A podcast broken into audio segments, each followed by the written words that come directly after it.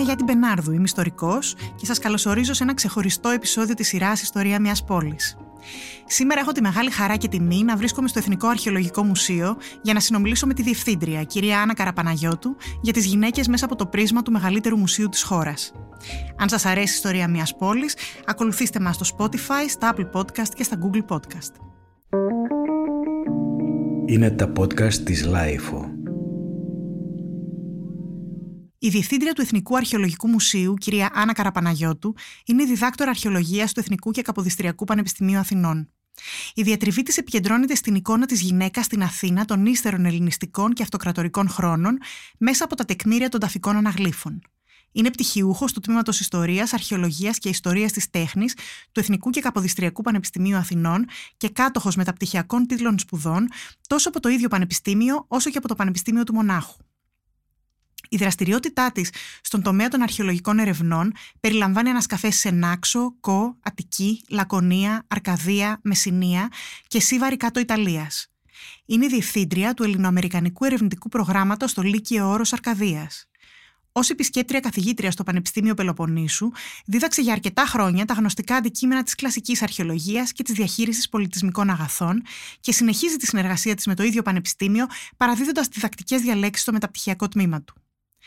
Πριν αναλάβει τα ενία του Εθνικού Αρχαιολογικού Μουσείου, η κυρία Καραπαναγιώτου, ως προϊσταμένη της Εφορίας Αρχαιοτήτων Αρκαδίας, συντόνισε μεγάλα έργα ανάδειξης του πολιτιστικού μας αποθέματος, όπως τους αρχαιολογικούς χώρους της Μαντινίας και του Ερχομενού στην Αρκαδία, την κατασκευή προστατευτικού στεγάστρου στο ανάκτορο του Νέστορα και την επανέκθεση του Αρχαιολογικού Μουσείου Πύλου στη Μεσσηνία. Το 2016 συντόνισε το έργο της επανέκθεσης του Αρχαιολογικού Μουσείου Τεγέας.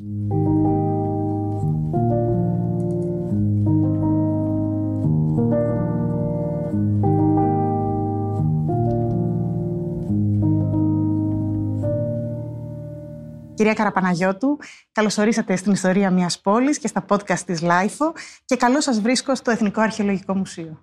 Καλώς ορίσατε στο Εθνικό Αρχαιολογικό Μουσείο, το μεγαλύτερο μουσείο της χώρας και ένα από τα εμβληματικότερα στον κόσμο.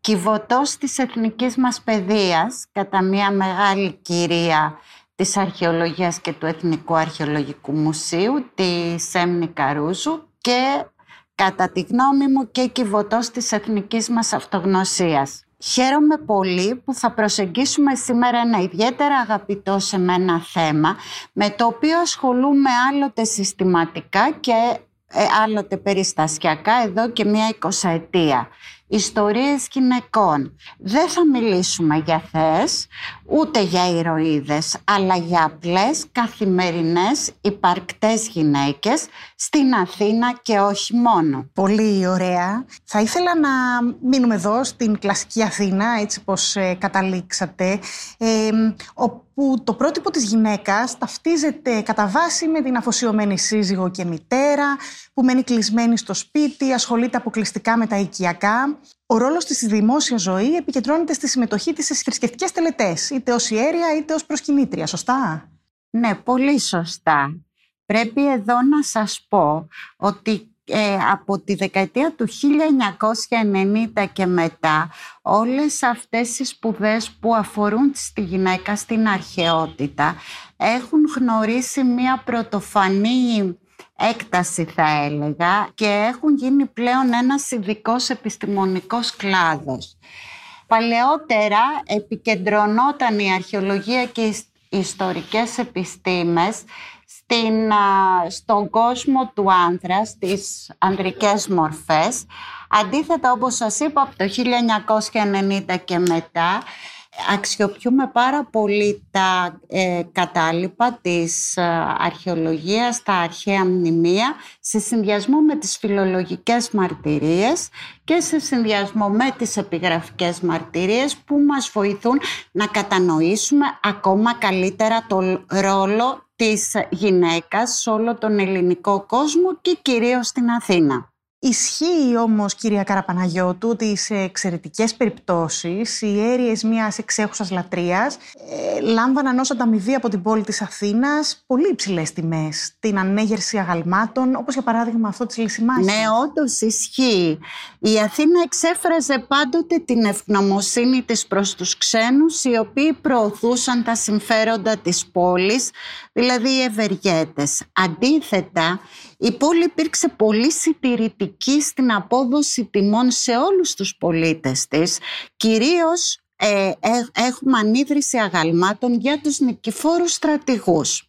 Αυτές οι μέγιστες τιμές, όπως ήταν η ανίδρυση αγαλμάτων, μπορούσαν να απολαμβάνουν μόνο οι αίρειες μεγάλων κρατικών λατριών. Και όπως αναφέρατε πολύ σωστά, η Λυσιμάχη είναι η γνωστότερη περίπτωση από αυτές, αφού υπήρξε η αίρια της Αθηνάς Πολιάδος, μιας μεγάλης πανάρχης λατρείας πάνω στην Ακρόπολη για 64 ολόκληρα χρόνια. Όπως μας πληροφορεί μια ενεπίγραφη βάση που βρέθηκε στο Αθηναϊκό Ιερό στην Αθηναϊκή Ακρόπολη. Πιθανόν αυτή η βάση έφερε το χάλκινο άγαλμα της ίδιας της γυραιάς Λυσιμάχης το οποίο μας αναφέρει ο Πλίνιος. Εδώ πρέπει να πω ε, εξάλλου ότι μια μαρμάρινη ε, γυναικεία ε, κεφαλή ηλικιωμένης γυναίκας στο Βρετανικό Μουσείο, στο Λονδίνο, έχει ταυτιστεί με την μορφή της Λυσιμάχης.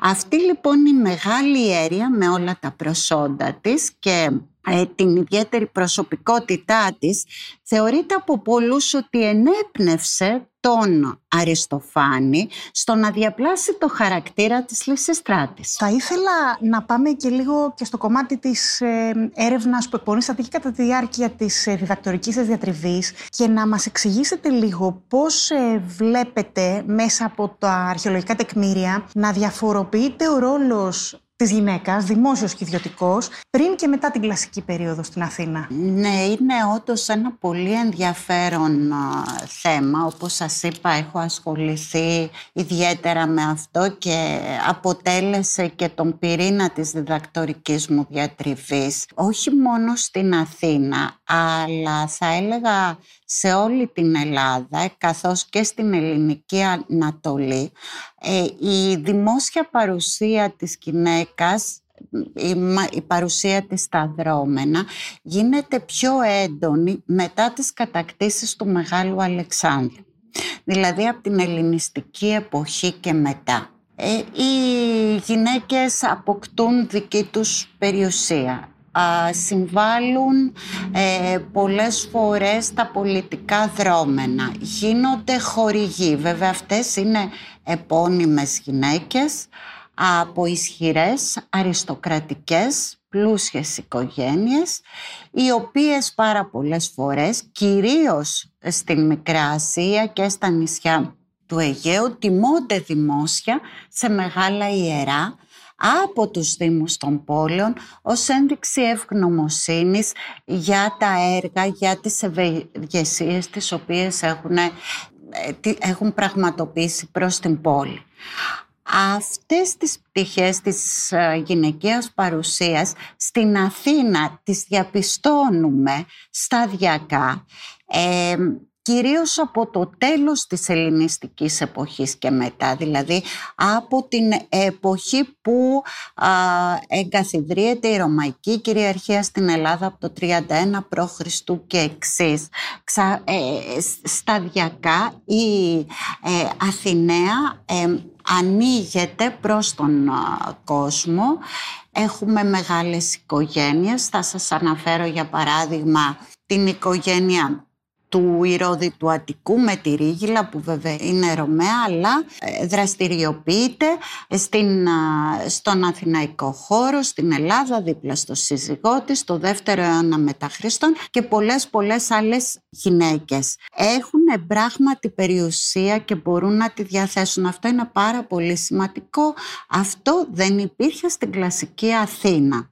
Θα βλέπατε ότι αυτή η μεταστροφή, η εξέλιξη του ρόλου της γυναίκας στο δημόσιο χώρο διαπιστώνουμε ότι αντικατοπτρίζεται και στον ιδιωτικό βίο ή ενδεχομένως δεν υπάρχουν ιδιαίτερα τεκμήρια για να επαληθεύσουν κάτι τέτοιο; Βασικό είναι να δοθεί μία δημόσια εικόνα. Η εικόνα αυτή ε, της ε, γυναίκας που είναι, χαρακτηρίζεται από σοφροσύνη, χαρακτηρίζεται από σεμνότητα, τώρα πλέον ε, εκφράζεται μέσα από τα επιτύμφια μνημεία όπου η γυναίκα παριστάνεται είτε μόνη της, είτε μαζί με την οικογένειά της, το σύζυγό της, τα παιδιά της, αλλά σε μία στάση τελείως διαφορετική από την κλασική περίοδο. Είναι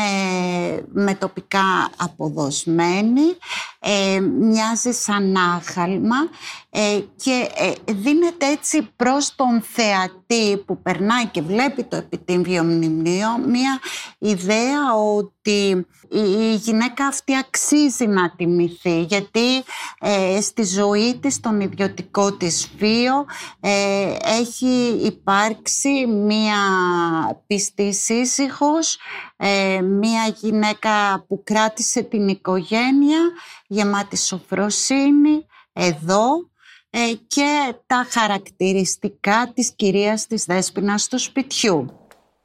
Καθώς αναφέρατε τις επιτύμβιες στήλες, να πάμε και σε μερικά από τα εκθέματα εδώ του μεγαλύτερου μουσείου της χώρας, όπως είπαμε, τα οποία απεικονίζουν πολλά από αυτά πολύ ιδιαίτερες περιπτώσεις γυναικών, έτσι δεν είναι κυρία Καραπαναγιώτου; Ναι, είναι η, η κυβωτός του Εθνικού Αρχαιολογικού Μουσείου μπορεί να βοηθήσει και να δώσει πάρα πολλά ερεθίσματα για την μελέτη των γυναικών στην αρχαία Αθήνα όπως είπαμε.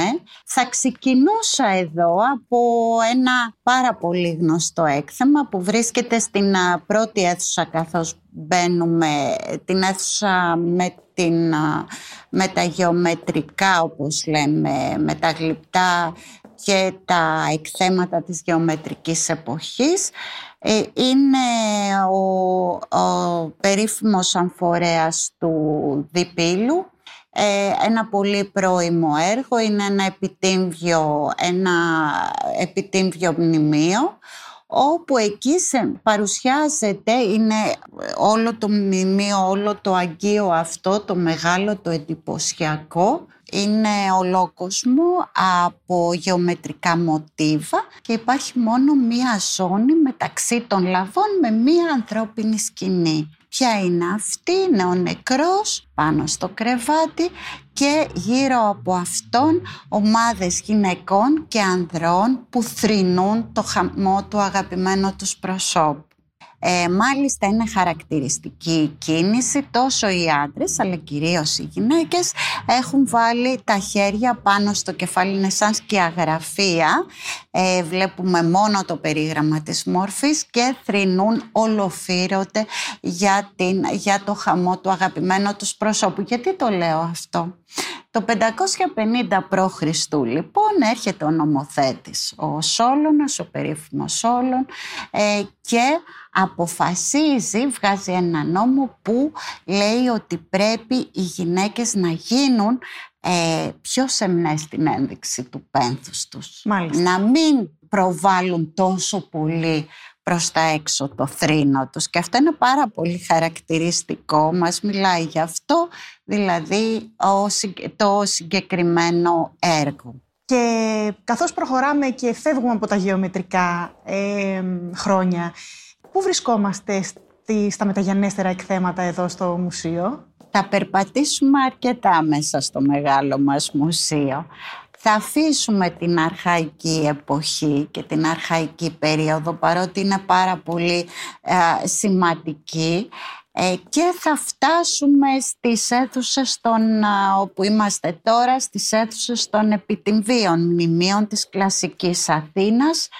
Εδώ έχουμε το γνωστότερο, το δημοφιλέστερο, ένα από τα highlights θα έλεγα του Εθνικού Αρχαιολογικού Μουσείου είναι η επιτύμβια στήλη της Ιγισούς, ένα πρωτότυπο έργο που χρονολογείται γύρω στο 410 π.Χ.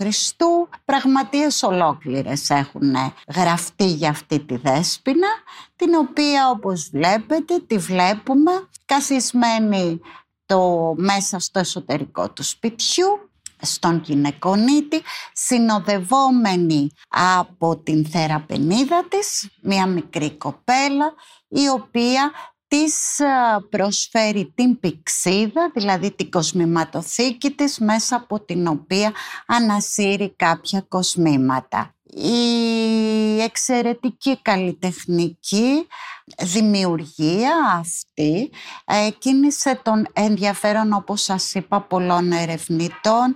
Έχουν γραφτεί πάρα πολλά άρθρα και πραγματείες για την Ιγισό ε, και βέβαια κέντρισε το ενδιαφέρον και ενός από τους εθνικούς ποιητές μας του, του Κωστή Παλαμά ο οποίος αφιερώνει στην ποιητική του σύνθεση τάφη του κεραμικού ένα απόσπασμα για την Ιγισό και θα μου επιτρέψετε, η Ιγισό μιλάει η ίδια προς τον επισκέπτη και λέει έτσι προβάλλει απείραχτα το λιγερό κορμί μου μέσα από το φόρεμα που απλά ραμμένο με στολίζει τα ολόξανθά μου τα μαλλιά που σκόρπια κυματούσαν στους ώμους μου και χύνονταν σαν φίδια στο λαιμό, εγώ τα χτένισα σεμνά. Μια κόρη δεν ταιριάζει ποτέ να σέρνει πάνω της τα μάτια των ανθρώπων με αστόχαστα καμώματα και χτυπητά στολίδια. Καταπληκτικό και να πω ότι σε αυτό το έκθεμα εμένα με συγκινεί πολύ και η έκφραση του προσώπου της νεαρής κοπέλας η οποία είναι φαίνεται πολύ θλιμμένη, δηλαδή εκφράζει ένα συνέστημα συγκρατημένο μένα, αλλά έκδηλο κατά τα άλλα. Ναι, ναι, ναι. Η, η θεραπενίδα που σκύβει το κεφάλι, η, η πιστή βοηθός, η φίλη, mm, σε ναι. αυτήν που εξομολογεί όσο ζούσε τα πάντα. Τα πάντα, ακριβώς. Και να, να περάσουμε καθώς είμαστε εδώ ε, στα ταφικά μνημεία ε, και να σας ρωτήσω αν υπάρχουν περιπτώσεις γυναικών έξω από το σπίτι, ίσως και έξω από το, την ιδιωτική σφαίρα που ενδεχομένως να ήταν περισσότερο μορφωμένες. Έχουμε κάποια, κάποια τέτοια εκθέματα εδώ; Ε, και βέβαια έχουμε και βέβαια. Ένα άλλο ίσως έρχεται, ίσως δεν είναι τόσο ευρέως γνωστό ως έκθεμα όσο ήγησο. παρόλα αυτά είναι από τα σημαντικότερα εκθέματα και αυτό του μουσείου γιατί κατά έναν τρόπο συνδέεται με το Σοκράτη.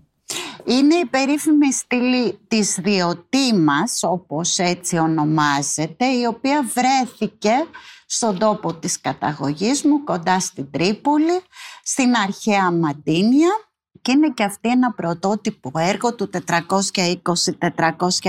π.Χ. Είναι στην αίθουσα δίπλα από την Ήγησο και απεικονίζει πάλι μία ε, νέα γυναίκα που κρατά στο αριστερό χέρι ένα σχηματοποιημένο σηκώτη ζώου. Η μορφή αυτή στέκεται δίπλα σε ένα φίνικα, ιερό δέντρο του Απόλλωνα, το οποίο παραπέμπει στη μαντική ιεροτελεστία. Η γυναίκα λοιπόν αυτή ταυτίζεται, δεν έχουμε επιγραφή, με μία μάντισα υπατοσκόπο και αναγνωρίζεται ε, σε αυτήν από την έρευνα η δασκάλα του Σοκράτη, ιδιωτήμα, Μάλιστα. όπως μας αναφέρεται στο πλατωνικό συμπόσιο. Ε, στο πλατωνικό αυτό συμπόσιο στο, ε, και είναι, η μόνη γυναικεία παρουσία και είναι αυτή που δίδαξε μέσα από τις ερώτα αποκρίσεις τα μυστήρια του, του έρωτα στον Σοκράτη.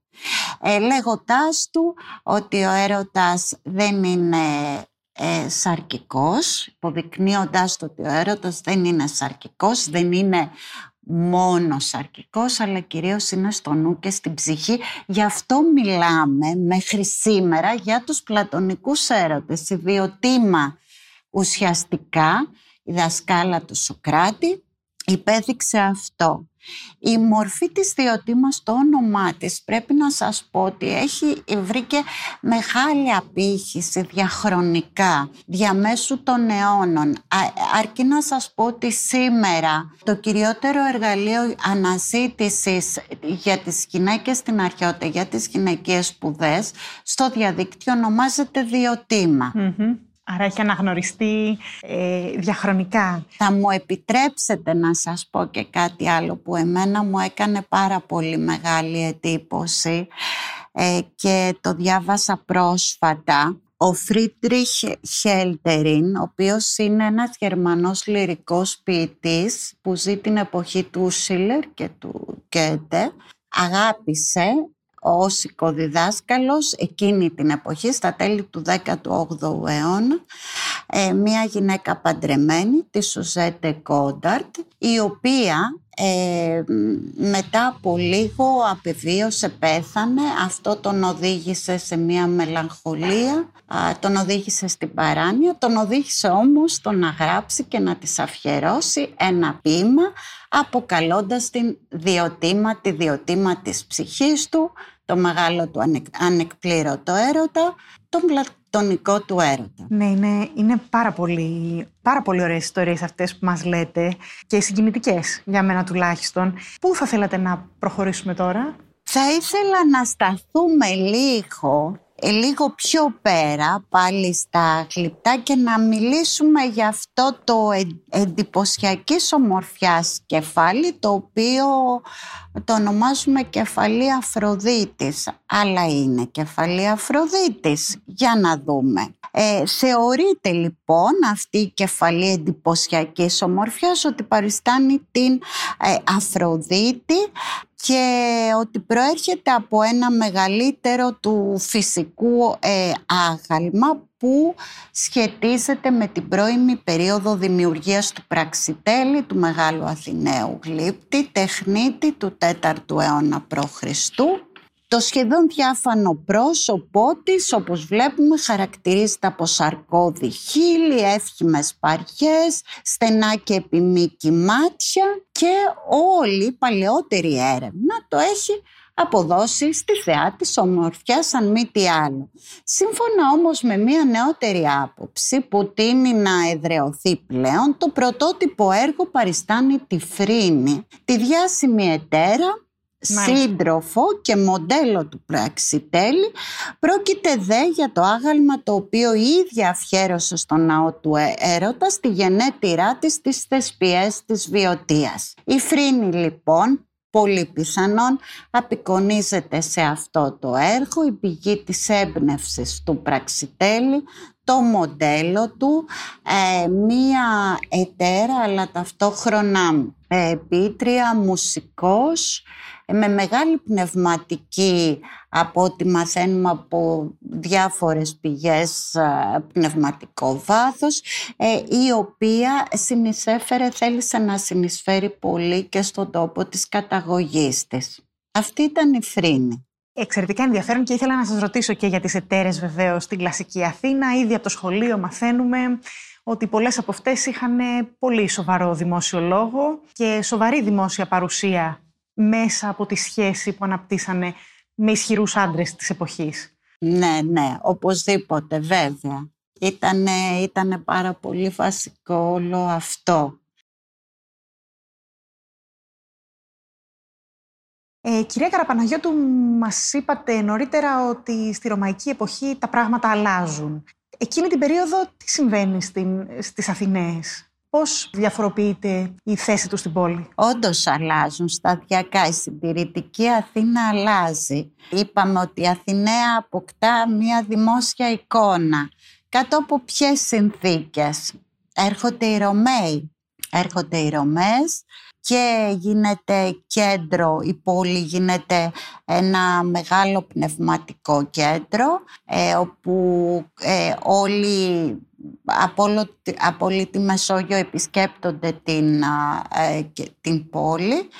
Και βασικά θεωρώ ότι πολύ μεγάλο ρόλο παίζει στην, στις αλλαγές αυτές ε, και οι γυναίκες οι Ρωμές που καταφθάνουν ήδη από τους περίφημους εμφύλιους πολέμους στην Αθήνα στο πλευρό των συζύγων τους και μετά οι Ρωμές Θα σας αναφέρω για παράδειγμα όπως βλέπουμε εδώ στις αίθουσες των Ρωμαϊκών λοιπόν αυτό το πορτρέτο ε, το οποίο επέλεξα ε, για ποιο λόγο γιατί προέρχεται από τη Σμύρνη αγοράστηκε στη Σμύρνη το 1887 λίγο πριν και ε, αρκετά χρόνια πριν από τη Μικρασιατική Εκστρατεία και δεδομένου ότι φέτος έχουμε τα 100 χρόνια από την επέτειο, γιορτάζουμε την επέτειο αυτή. Αυτή λοιπόν η ωραία γυναικεία ε, κεφαλαία αναγνωρίζεται ως η Οκταβία η νεότερη. Ποια ήταν η Οκταβία η νεότερη, ήταν η αδερφή του Μεγάλου Αυγούστου, του πρώτου Ρωμαίου Αυτοκράτορα και γυναίκα του Μάρκου Αντωνίου ως το 37 π.Χ.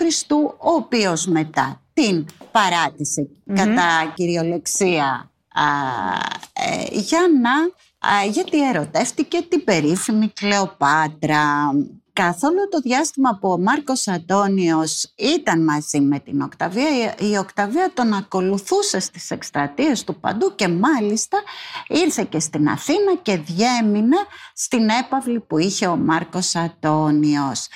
Ε, φαντάζομαι ότι οι Αθηνές εντυπωσιάστηκαν όταν είδαν αυτό το περίεργο για πρώτη φορά χτένισμα της Οκταβίας και όχι μόνο.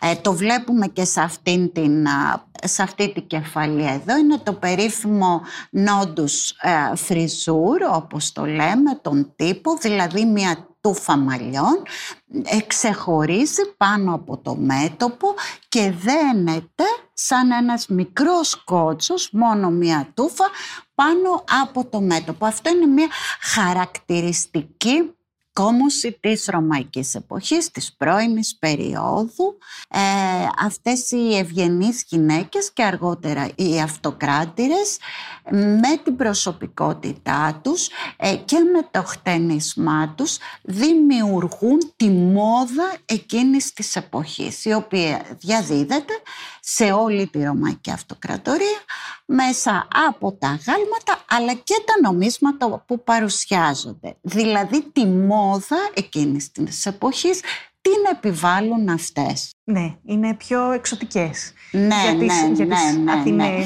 Κυρίως, κυρίως ε, στα χτενίσματα. Και θεωρώ πως και εμείς σήμερα και τότε οι Αθηνές το ε, έβρισκαν τρέντι, ήταν ναι. τρέντι να ακολουθήσουν το χτένισμα, το καινούριο χτένισμα που εισήγαγε μια νέα αυτοκράτηρα, είτε αυτή ήταν η Πλωτίνα ή ήταν, ε, ήταν κάποια ε, άλλη ε, ευγενής Ρωμαία από τον αυτοκρατορικό κύκλο.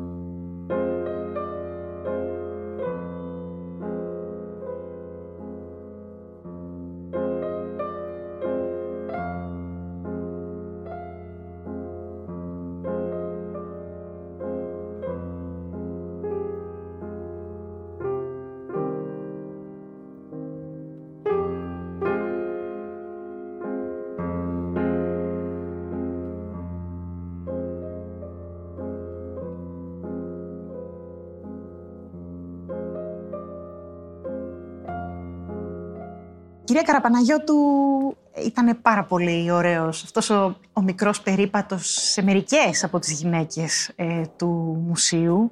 Αλλά καθώς βρισκόμαστε εδώ στο Εθνικό Αρχαιολογικό Μουσείο και καθώς μιλάμε για τις γυναίκες, θα ήθελα να αφήσουμε λίγο τα εκθέματα και να στραφούμε στις μεγάλες ευεργέτριες. Ε, όπως την Ελένη Τοσίτσα, η Τοσίτσα στήριξε με πάθος και έμπρακτα την ανέγερση κτηρίων αφιερωμένων στην εκπαίδευση, όπως το αλληλοδιδακτικό σχολείο της Φιλεκπαιδευτικής Εταιρείας, που βρίσκεται στη συμβολή των οδών Σταδίου και Αρσάκη, αλλά και δόρισε οικόπεδο για την επέκταση του Πολυτεχνείου και προσέφερε στο ελληνικό κράτος το οικόπεδο για να χτιστεί το κτίριο που βρισκόμαστε. Ακριβώς μια μεγάλη προσωπικότητα.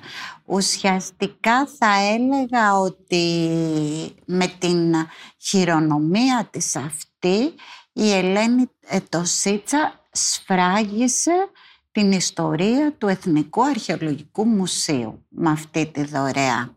Μέχρι τότε, μέχρι το 1866, όπου η Ελένη Τοσίτσα δορίζει αυτά τα, τα αγροτεμάχια εδώ στην περιοχή για να χτιστεί το Μουσείο της Ελλάδος, το Εθνικό Αρχαιολογικό Μουσείο. Δεν είχε βρεθεί ακόμα ο χώρος όπου θα χτισόταν.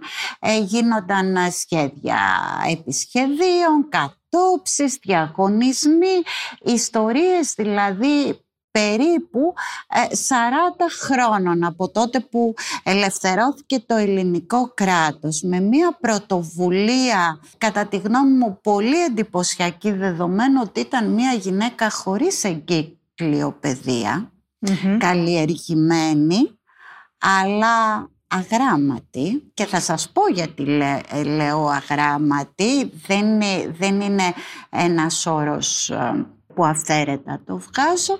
Αποφασίζει λοιπόν και δορίζει όλη αυτή την έκταση και έχουμε εδώ και διατηρούμε εδώ σε αυτό το αρχείο που βλέπετε εδώ στο γραφείο του διευθύnτη ε, το πρωτότυπο, την το πρωτότυπο συμβόλαιο δωρεάς α, της Ελένης Τοσίτσα με ημερομηνία 11 Μαρτίου 1866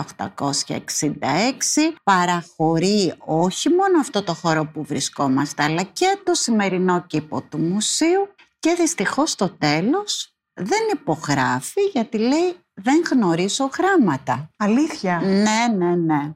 Γι' αυτό σας είπα. Παρόλα αυτά, επομένως η καλλιέργεια, η καλλιέργεια δεν ε, εξυπακούεται ότι ακολουθεί την, μόνο την εγκύκλιο παιδεία.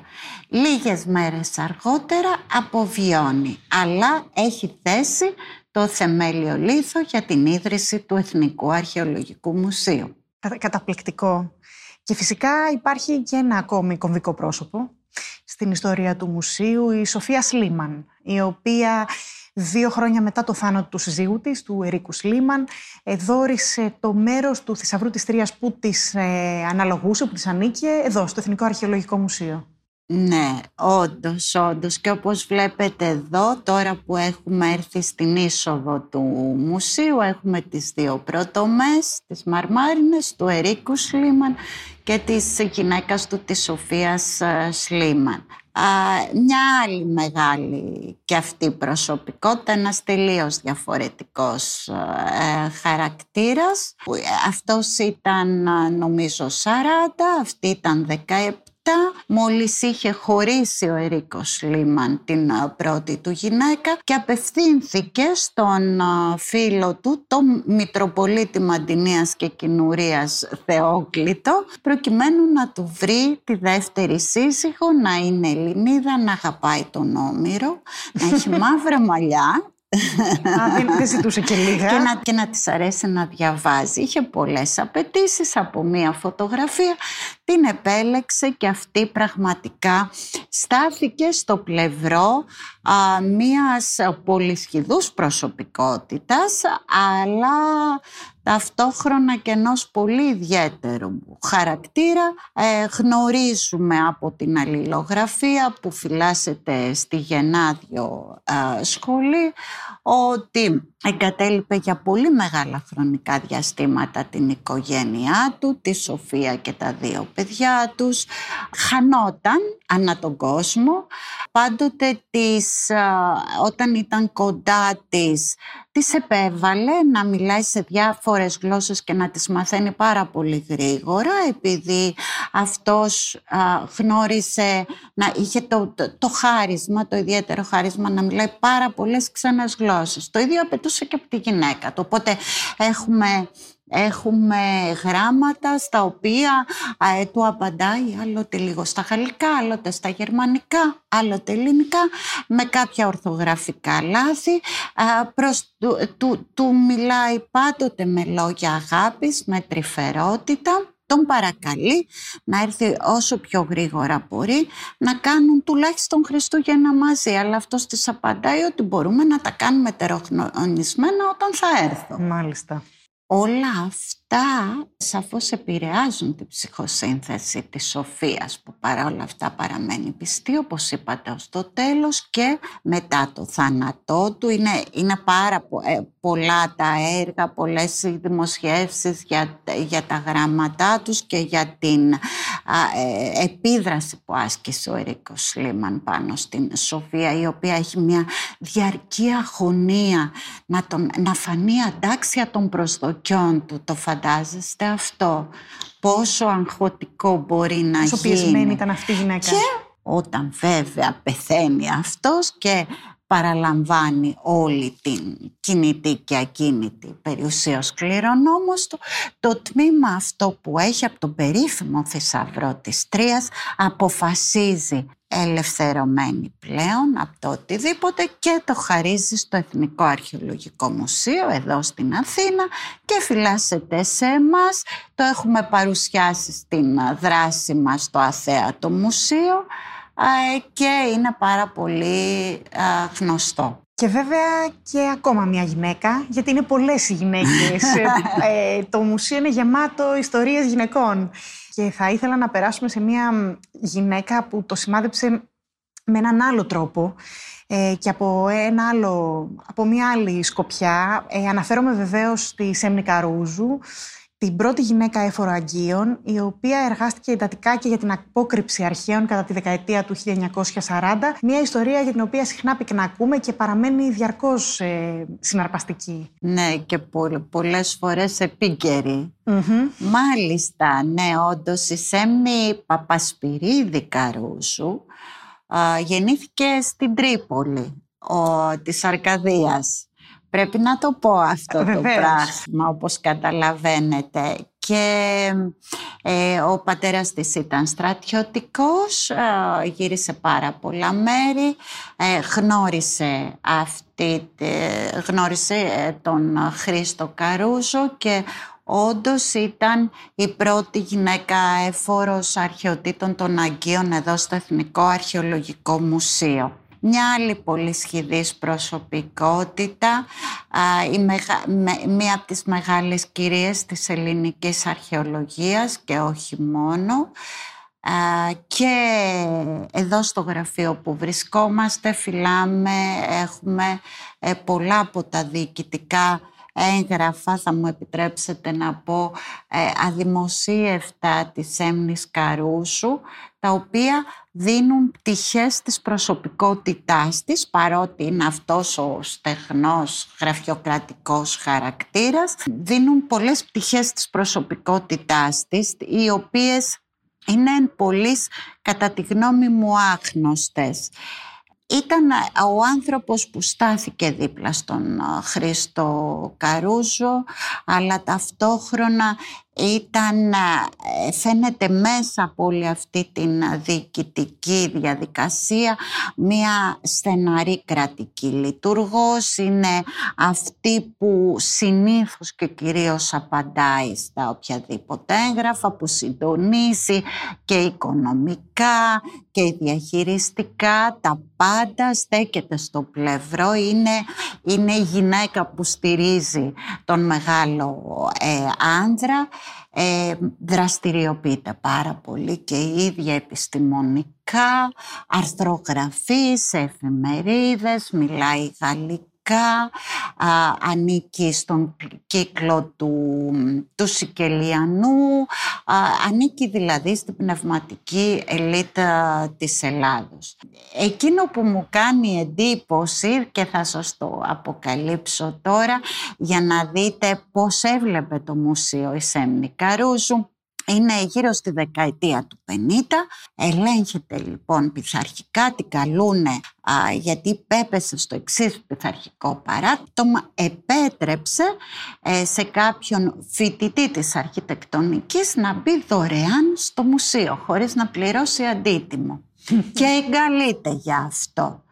Και η απάντησή της είναι πάρα πολύ στοιχειοθετημένη, απλή, λιτή και αναλυτική, ότι θεώρησα ότι πρέπει να έχουν όλη πρόσβαση σε αυτά τα αριστουργήματα της αρχαίας ελληνικής τέχνης ε, ειδικά οι φοιτητές της αρχιτεκτονικής και της ανώτατης σχολής καλών τεχνών και γι' αυτό το λόγο, ε, αυτός ήταν και αλλοδαπός και όλα επέτρεψα ε, στον φοιτητή αυτό να μπει στο μουσείο και να περιηγηθεί ε, χωρίς να πληρώσει, χωρίς αντίτιμο. Νομίζω ότι αυτό και μόνο αυτό λέει πολλά για την προσωπικότητά της. Πολλά και λέει πολλά και για το πώς έβλεπε αυτό το θησαυρό και η ιστορία της απόκρυψης που δείχνει πόσο ε, εργάστηκε για να τα, διασώ... να τα προστατεύσει και να τα διασώσει, αλλά και το να δώσει πρόσβαση, ιδιαίτερα στους νεότερους ανθρώπους, λέει πάρα πολλά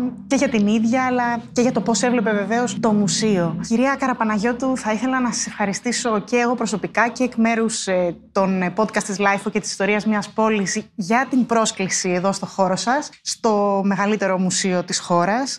Ε, και για αυτή τη συνομιλία μας γύρω από τις γυναίκες που το χαρακτήρισαν και που συνεχίζουν να το χαρακτηρίζουν και θα το χαρακτηρίζουν για τα επόμενα χρόνια.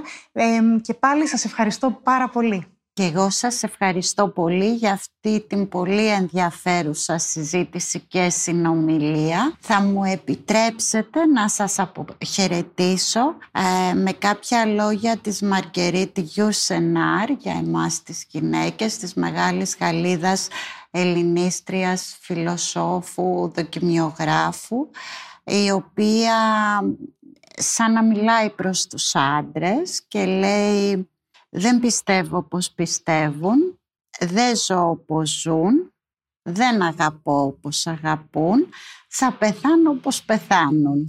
Σας ευχαριστώ πάρα πάρα πολύ. Να είστε καλά. Σας ευχαριστώ. Ακούσατε ένα επεισόδιο της σειράς «Ιστορία μιας πόλης», αυτή τη φορά μέσα από το Εθνικό Αρχαιολογικό Μουσείο, μαζί με τη Διευθύντρια, την κυρία Άννα Καραπαναγιώτου, η οποία μας μίλησε για τις γυναίκες μέσα από το πρίσμα αυτού του μεγαλύτερου μουσείου της χώρας. Για να μην χάνετε κανένα επεισόδιο της σειράς «Ιστορία μιας πόλης», ακολουθήστε μας στο Spotify, στα Apple Podcast και στα Google Podcast. Ηχοληψία, επεξεργασία και επιμέλεια, Φαίδωνας Κτενάς και Μερόπη Κοκκίνη ήταν μια παραγωγή της LiFO. Είναι τα podcast της LiFO.